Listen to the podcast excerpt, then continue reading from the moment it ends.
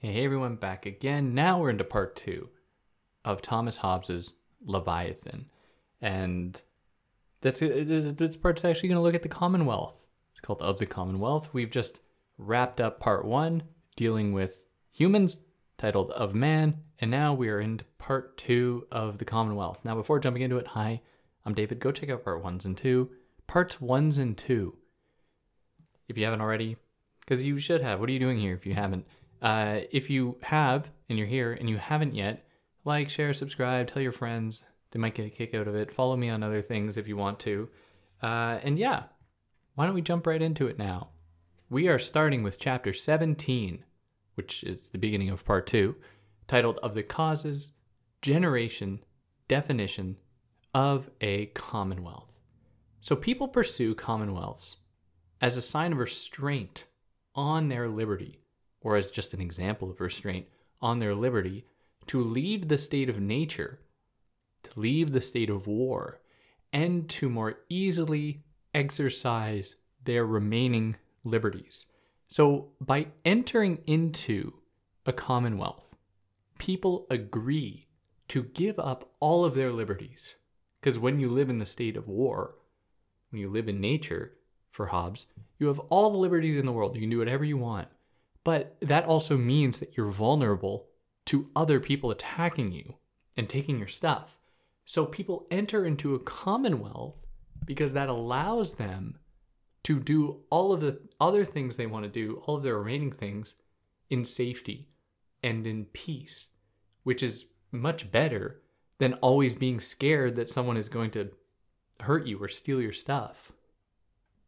In short, it is to submit to a power that you expect that you give the responsibility for to to keep order to make sure that if someone does something to you they're going to be held accountable. And one, one of the things about this like hobbes and then locke similarly is like they have such a naive idea about how well justice actually works like the justice that they're describing. Like people break laws all the time. People commit murder and thievery all the time and are never caught. Yet people still submit to this system. So I wonder what else is really going on that they don't really consider. Uh, because people are like, clearly, they submit to this for more reasons than just because there's this higher order in the form of a sovereign, the state, that's going to protect you. Because people are, you know, are they really that protected? Hard to say. The Commonwealth essentially frees people from the state of war and the state of competition to grow, develop, and build community together. And this is the Leviathan, as we said in the last, in the really the first episode. That is, in his words, it is the mortal God to which we owe, under the immortal God, that is, the real God, our peace and defense. It is ruled by sovereign where everyone else is their subject. So the Leviathan is an artificial god. It is the mortal one, the one that we've created, to live under the true, real God. And then we live under the Leviathan, within the Leviathan. So there's God, there's the artificial God of the Leviathan, and then there's us, the subjects. So commonwealths emerge two ways roughly, like, not roughly, there's two ways. There's either natural, the natural way, the natural establishment of a commonwealth, or there's the political one. A natural commonwealth refers to the kind of commonwealth or the kind of sovereign type figures that arrive when you enter the world in the form of your parents, or that are there when you enter the world in the form of your parents. The family unit, then, for Hobbes, is the first commonwealth that we enter because we have to submit to our parents' rule and their, their rules. And we'll, we'll get more of this when we get to Locke as well. Uh, but that is like the first commonwealth that we enter. They give us the rules or uh, they give us all of the like all of the other orders that we need to follow. Now, this is an example of a natural submission or natural adoption of a commonwealth. Another example of this is like in the case where they are prisoners of war who are forced to adopt to a new commonwealth. Oh, excuse the car. I it like I hate loud cars. I hate loud cars with a burning passion. It's like one of my biggest pet peeves. So, where was I? The other form of natural adoption or submission to a commonwealth is in the case of a prisoner of war who's forced to adopt the victors or their, their whoever conquered them, their commonwealth, their rule, and everything like that. Now, on the other side of the coin, we have the political commonwealth. And this refers to the instance of people consenting to be ruled. People who are like, Garsh, wouldn't it be better if we lived in a society where people would follow rules? Yada, yada, yada. Because apparently the state of nature is pure chaos and, and all that. But I might ask, I might ask of our lovely Thomas Hobbes, how would people have actually gotten together in such a way and said this would be the best way to do things, as though the state precedes itself? Because he's saying that the state emerges when people have come together and they've consented. They're like, okay, it would actually be better for us to live in a state. But such a conversation could only happen if everyone had already laid down their arms and were existing in a state where they could establish pacts and covenants and all of that. So, what comes first, right? And the thing is that at the time, Hobbes had no real understanding of early states and people actually entering into states because as of now, we still have no idea. He, you know, he just points to the Bible and he's like, all the answers are here, but of course, that's not. There's no answers there uh, for this stuff. So, like, I mean, what actually happened? What actually happened here? For if you want more on this, read um from a thousand plateaus, Deleuze and Guattari's Thousand Plateaus. There's um oh god the the chapter on the apparatus of capture. I've done an episode on it with a my buddy Curtis, who's wicked smart on that topic. If you want to just listen to that, before the audio quality was better, but it's still it's still listenable. Uh, yeah, go check that out if if you if you want. In any case, there David goes again, making problems with things. So, natural commonwealth, we don't agree to. You know, you're born into a family, you have to adopt it. Or you are forced to adopt one because you have been vanquished in war. And then there's the political commonwealth that you adopt because you choose to. The first refers to the commonwealth of acquisition. It is a commonwealth that has been essentially acquired whereas the other one, the political one, refers to a commonwealth by institution. It's one we agree to. And that puts us here into chapter 18 of the rights of sovereigns by institution. So here he's elaborating just on the second one. Here he's focusing on examples or instances where people have willingly submitted to and consented to sovereign rule. So he here he's elaborating on that. So here people consent through voting to be led by a single person or a group. So once people have consented, they can't just form their own commonwealth against their ruler's interests and power. Hobbes is pretty much like once people consent to being part of a commonwealth, that's it.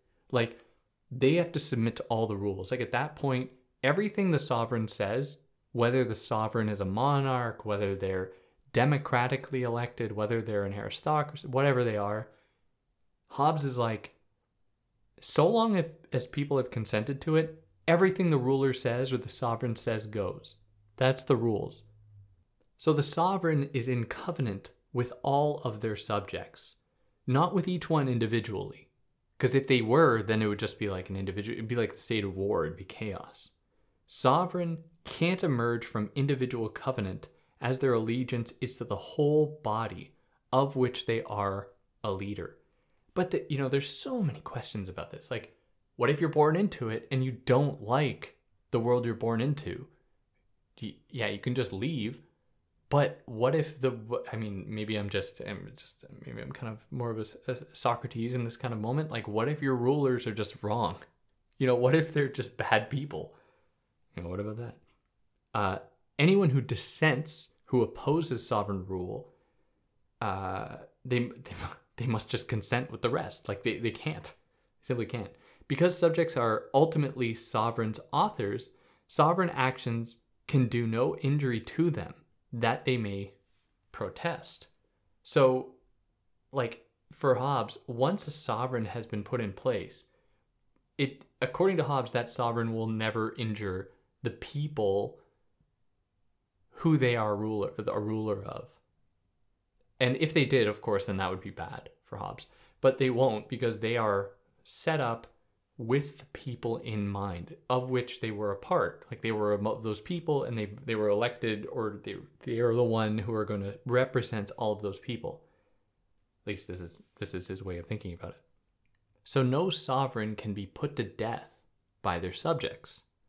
The sovereign ultimately decides basic doctrines rules laws everything like that who examines them and what is good and evil the sovereign decides who the judges are and everything like that the sovereign consecrates the rules, the laws. Sovereign exercises right of judicature, that is, of hearing, deciding all controversies. The sovereign has right to make war or peace with other nations and, and know to organize and fund the military and how to organize and fund the military. The sovereign is also responsible for the hire of all ministers, magistrate uh, officers, and other public and political figures. Sovereign has power to reward or punish according to law. And finally, the sovereign decides order of their subjects and who will hold what honor and titles. And it's like the sovereign, because you know, we said earlier that there was the natural commonwealth, like a family. In that case, then, the sovereign is a sovereign of has two bodies because they belong to a family. Either the sovereign is the mother or the father, like in this heterosexual cis matrix that that uh, Hobbes is working within. In that case, the sovereign then belongs to one commonwealth, the family, and then the broader commonwealth that they are ruler of in the society, in the in the commonwealth that they are the ruler of. And if they have children, then they're rulers of two different uh, two different groups. And we'll t- again, th- this is something that'll come up with um, with Locke, in that Locke is a little bit hesitant to naturalize or to extract from a natural submission to parents and to say that this is at all descriptive of how sovereignty should work in the real world. Where Locke is like, you know, you have your parents and they're they they're trying to guide you. A sovereign does something different. Like a sovereign is not someone who's like I'm putting I'm controlling you for your own well-being. Uh at least well that is all they're doing. Whereas for parents they're like I'm trying to guide you to like learn and and develop in the world. Whereas yeah, for Locke that does not you can't just extract one from the other. Anyways, so these are the sovereign's prerogatives. You know, they can't be put to death, they decide all the judges, magistrates, and all that. Now, of course, he's clear that all of these prerogatives, these elements of sovereignty of the Commonwealth, refer only to those cases where people have consented to establishing the sovereign uh, authority in this Commonwealth. It doesn't doesn't work when people are forced into it. Then, of course, they aren't going to consent to this, and then, but like he says these are natural laws of sovereignty. And so, what if someone or a group was not aware of like all the rules or, or anything before consenting? And surely, uh, like the first, it's just it, there's so many problems. But whatever, David, just chill out, David, chill. And that puts us here into chapter 19 of the several kinds of commonwealths by institution and of succession to the sovereign power. So by institution, remember that's by consent. You aren't being forced into it or you aren't just like born into it. So there are three kinds there's monarchy, aristocracy, or democracy. Now, it's super important to say that he is not appreciating one over the other. you kind of get the sense that he likes monarchies because they limit the number of people who can have an impact on how society works. But he's super clear that there is no none of these is better than any of the others. And a lot of people get this wrong because, you know, whenever I do this stuff, I'm, I, I research like what do the what do scholars say about this because like this isn't my field of expertise. So I, you know, I always refer to what other, you know, actually established people say. And you will find so many cases where like where people are going to say that Hobbes prefers monarchies to democracies and aristocracies and actually tries to justify them. And while I think that you can sense that Hobbes does prefer monarchy, it's not clear. And he just blatantly says that none of these are better than any of the other. So keep that in your mind here when talking about this.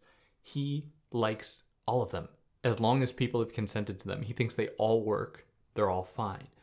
So those who are discontent under each of these may call each a different name. Like, for example, if someone is upset underneath a monarchy, they'll call it tyranny. If they are set, upset underneath uh, an aristocracy, they're going to call it olig- oligarchy. Or if they are upset under democracy, they might call it anarchy. And he's like, these people, you know, they're just, uh, you know, whatever, probably the social justice warriors, whatever. They just, you just kick them out. Like they they don't know how to actually submit to the rules. They should just like be happy for what they have. Blah blah blah. Whatever boomer catnip you want to throw in this direction. Uh, but it, you know, it's it's certainly interesting, and it, and it's really interesting too if you consider um, dystopian novels and dystopian stories because they all start like 1984, Brave New World, where it's a utopia. Everyone's super happy, and then there's that one person who's like, "Oh, maybe things aren't so great," and then suddenly it's like, "Oh, maybe things aren't so great." So between aristocracy, democracy, monarchy, we we find we don't find differences in aptitude. We only find really differences. We find differences in aptitude, sorry, and we don't really find differences in power at all where under a monarchy an individual's well-being is maximized as their subjects' well-being is, ma- is maximized. In the case of an oligopoly or aristocracy, those people all have the same power as like one monarch would under uh, within another system. The point is that they are all examples of sovereignty. The sovereign is what is universal among these three systems. Sovereign power is either held by an elected official, by a monarch, or by a group of people like an aristocracy. The power is the same. Now, of these, like, you kind of get the sense that Hobbes prefers a monarchy because rule isn't divided among people who may disagree about things and cast the people back into the state into a state of war.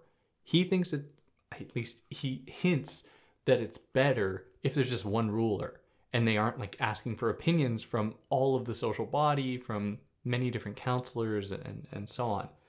Again, with that being said, he thinks they are all valid and good. Whenever assemblies or counselors are involved, there's a risk of this happening, of like, of chaos ensuing, even under a monarchy. Because if a monarch employs many different counselors to give advice, then you're just going to enter a state of war again because you're going to have different people agreeing about things differently. You might open up possible uh, avenues for retaliation. People might conspire, might perform a coup against those in power to obtain power themselves. So there are certain risks there. So, in cases where the sovereign monarch must leave their post, it is best that they choose who succeeds, who takes over for them while they're gone.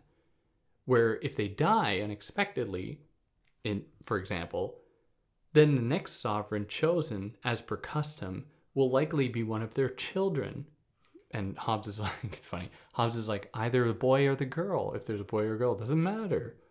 But it should be the boy because they're, in Hobbes's words, naturally fitter than women for actions of labor and danger. And I'm like, well, wasn't the point of the Commonwealth at all so that people wouldn't have to worry about that? in what world does it matter if a so- it, whether a sovereign is the strongest for labor and danger. Like if you look at the presidents of the United States, like I historically most of them probably wouldn't win in a fight with like the best boxer, probably. They wouldn't.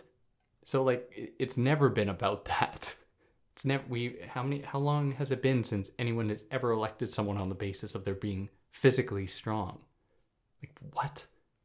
What it just it's moments like these like okay, we're confronting just sexism, right? But also it's just contradictory to his own argument in that the Commonwealth is supposed to be the system, is supposed to be like a, a submission to something that permits us to get away from natural strength, from just fighting for resources, so that we can employ our reason, look for causes behind events. Maybe he should have read more philosophy to help with his own consistencies in his thinking. But if if if like a sovereign doesn't have a child, then the next closest relative should take over. And like even this, why? What, what what's the deal with blood relation here? What what does this have anything to do with someone's ability to govern? If we choose an elected official under a democracy and they die, why should it go to their brother or their cousin or something? Like that doesn't make any sense at all. Doesn't make any sense because the people haven't consented to that. If anything, there should be another election or the same process should be repeated again to choose who the monarch should be. Right? I mean, wouldn't that wouldn't that be the thing? It's not like the people consented to have their monarch just suddenly die of a heart attack or something or anything else. Like you have to we have to reconvene and figure this out. We're not just gonna give it to some bloke who's living down the street and like, all right, Bill, step into the role. Anyways, that puts us here into chapter 20 of dominion, paternal, and despotical. So now he considers the commonwealth by acquisition or by force. So here he's moving away from considering those commonwealths where people have submitted and consented to it. That is the commonwealth by um, institution. Here he's considering the commonwealth by acquisition.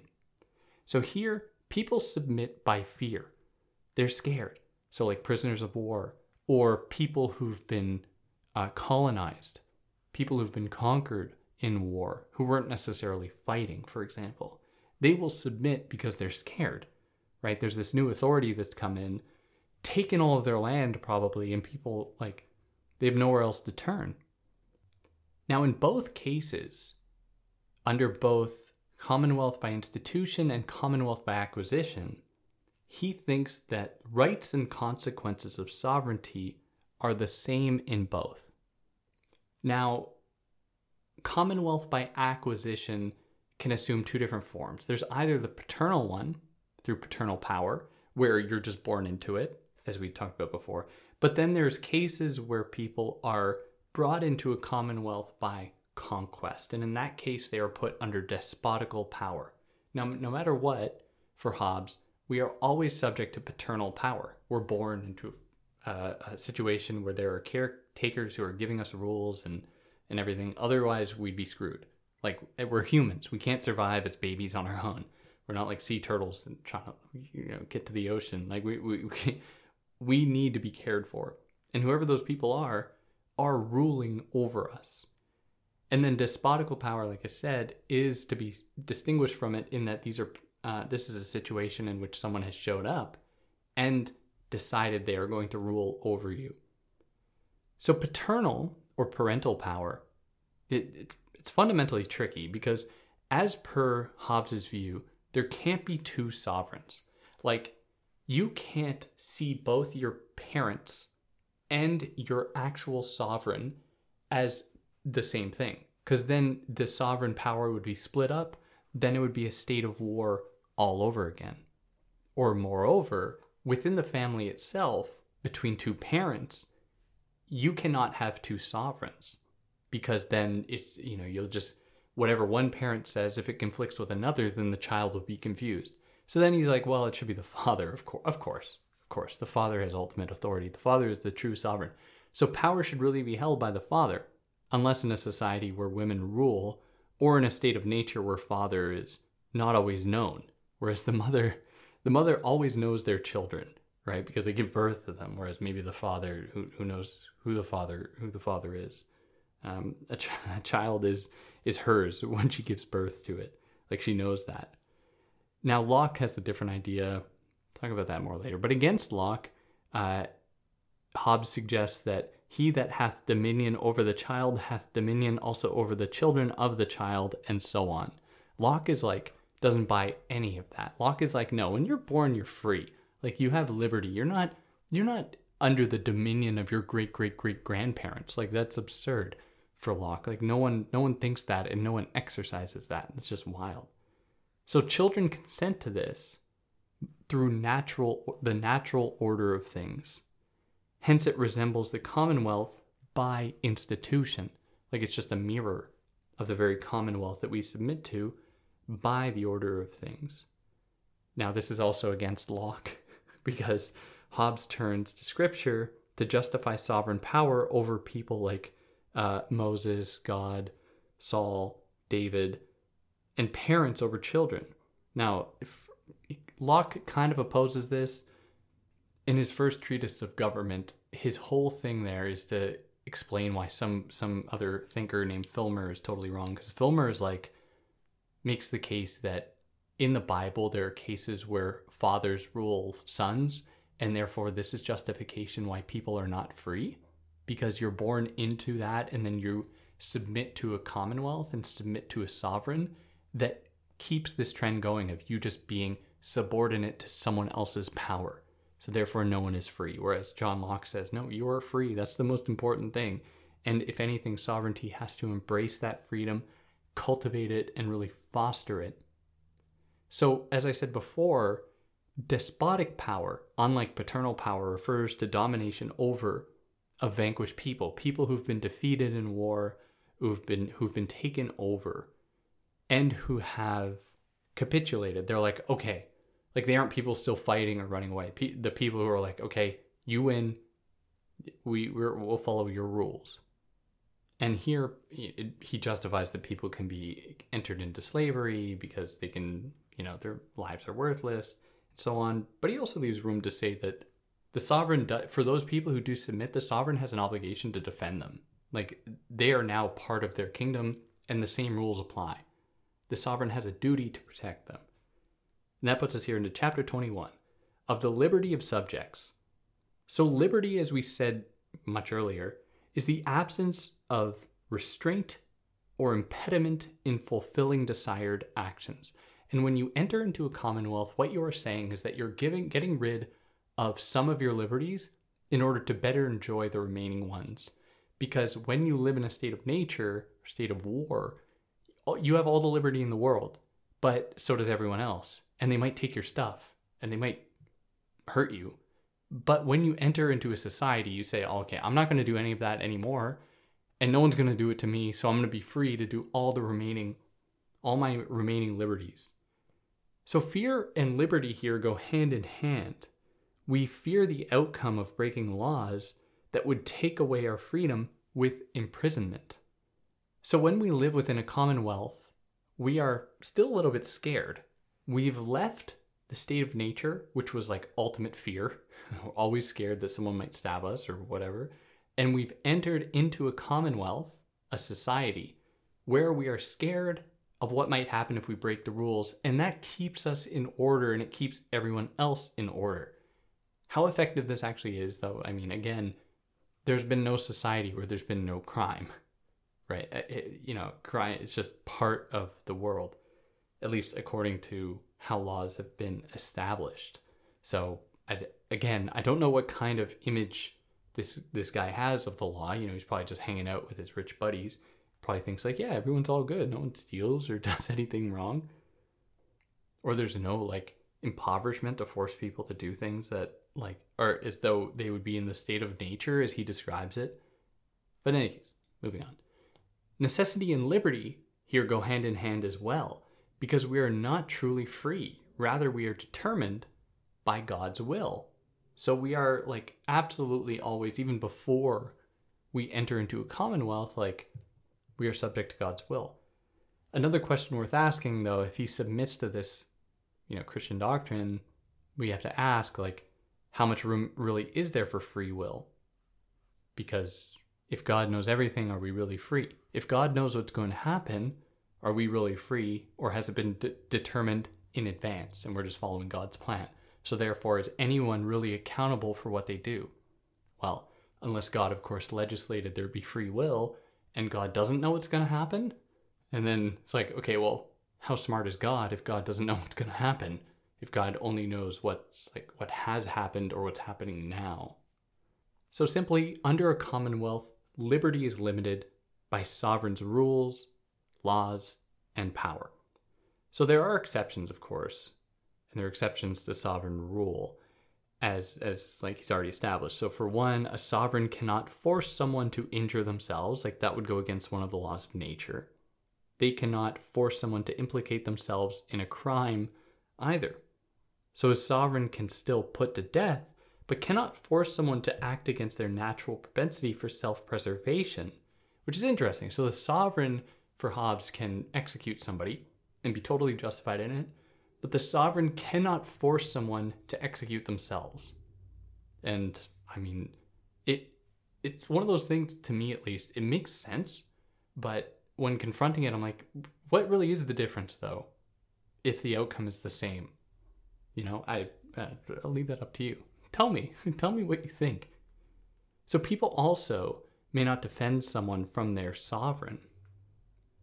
So you can't just like you, you can't defend someone else from like the sovereign's authority. Simply, people have liberty where no laws have dictated proper conduct. So, you know, if you're wondering, am I allowed to do this or not, you can look at the law books. If the law books have no rules about it, then it's just free free game for Hobbes. They are at liberty while ex- uh, respecting established laws. Everything else they can do whatever they want. So submission to sovereign lasts as long as sovereignty is able to provide protection. The moment the sovereign and the commonwealth disintegrates and there's no longer that promise of protection and liberty, then people aren't going to submit to it anymore. And Hobbes thinks they have no obligation to submit to it because what are they getting from it? And in cases where a sovereign, if your own sovereign has been defeated by another, then you belong to that new sovereign. Then you are their subject. And that puts us here into chapter 22 of systems subject political of systems subject political and private. So within the Commonwealth, there can also be public and private systems and organizations that assume essential roles of the Commonwealth, and they act like organs in the body. So unlike the sovereign that just follows a body's nat- body's natural laws. These other systems need written written laws and, and, and rules in order to actually function. And this refers to the body politic, which is a system uh, in the Commonwealth. And so, an example of the body politic are doctors in a hospital. And this might conflict with how some people imagine the body politic. This is how he's talking about it, where the body politic, there can be a body politic of merchants in a corporation. And they like a hospital or medical system will set up its own laws and everything its own rules its own edicts and prescriptions within a commonwealth. And so will a corporation and so will you know insert any other example that you want that would fit that criterion of a kind of like organ of the commonwealth. You know a necessary part of it in order to protect people in order to keep people safe or manage their money or whatever or their health uh, that falls outside of the Commonwealth's view because likely you are not electing someone because they're a good doctor and then being like, this is going to be the health state or a state that's purely like, oh, we are going to absolutely um, command the art of giving health and that's going to be our only job. This is more a responsibility of a specific sector of the Commonwealth. So they can adopt similar structures as the Commonwealth and be under monarchical, aristocratic, or democratic rule, like uh, a hospital board or medical board might be democratically elected, or there might be like a single figurehead, like a president or something. Uh, and they're ultimately subject to sovereign authority. So these people then are going to ultimately, although they kind of command others, or they occupy an important place in uh, providing advice for others or guiding people in some way, they are ultimately subject to the sovereign's authority. So, unlike sovereignty, though, people can justly dissent against these entities. Like they can fight against a corporation or against medical system or whatever, or a school system, you know, insert any institution you really want here, if they feel like they're acting unjustly. They can't do so, remember, against a sovereign. But because these are not sovereign figures, they just mirror sovereignty at a lower level, at a smaller, smaller level, then they can be challenged. So judgment of body politic will ultimately be de- deferred to the sovereign. If the people are upset with it, the sovereign must be like, okay, whoa, whoa, whoa. Maybe this this body politic, maybe this entity is not actually doing so well for the people. So there is always a risk with body politics gaining too much power, though, like a corporation, and sowing distrust of the sovereign, as uh, like they might they might try to conspire against the sovereign, like if a corporation gets too strong, for example.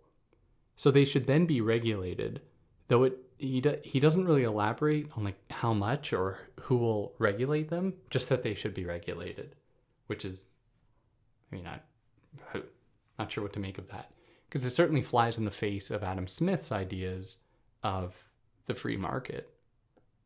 But in any case, that puts us into chapter 23, the last one we'll cover today, before moving into episode 4 next time. So, chapter 23 of the Public Ministers of Sovereign Power. Public ministers are administrators of political society and fulfill the sovereign's duties. So, there can be cases where the heir is a child and needs a public minister to hold reins until they come of age. Like, if a sovereign dies and their child is taking up the mantle and their child is six years old, there might need to be other people keeping keeping things in order until the child uh, turns 18 or however old they've decided the child needs to be. Uh, so they can also be protectors, governors, viceroys that act as sovereigns' nerves and tendons that move political bodies' limbs. So there are also those who collect taxes, manage funds. These are all people totally responsible for um, keeping the Commonwealth functioning and moving, who protect the public, who teach the public. Then there are judges who are responsible maintaining law and order in society. He elaborates as well on his earlier point that a judge must be impartial lest a new judge be sought. And he qualifies this can only be done once, though. Like, if a new judge is sought in a case where, like, the judge is seen as being impartial, then that that's the end of it. Like, then one of the parties can't be like, oh, well, this judge is also biased. And you just have an endless, forever chain. At some point, uh, it, it needs to end. And Hobbes is like, you can do it once. You can change the, you can change the judge once, and then that's it. Then, in addition to all this, there are ambassadors who, like, they are also public ministers. Uh, they act on behalf of the public, not on behalf of the sovereign's private interests and relationships, insofar as the sovereign is also representing the public. Like, an ambassador is not acting on, like, making sure that the sovereign is going to get their best meals when they visit another country or something, or like establishing diplomatic ties with countries because the sovereign wants to have a new vacation home in another country. I mean, ambassadors have to be working with the public interest in mind at the behest of the sovereign, who is the embodiment of the public interest, of the public, uh, the public's desire, the people's desire. And yeah, that'll push us here into chapter 24, which we'll take up next time. And we'll cover that all the way to the end of part two. And then the final episode that I'll do, episode five, will cover both chapters, chapters, parts three and four, you know, of the Christian Christian Commonwealth and of the Kingdom of Darkness. And yeah, if you like what I did, like, share, subscribe. Anything I got wrong, you know, let me know. Let me know if you agree. Do you buy it? Are you on Hobbes's side? What parts of the argument are strong? What are what are the weaker ones? I'd really love to hear what you have to say. Uh, yeah, follow me and anything else. Tell your friends. And on that note, take care.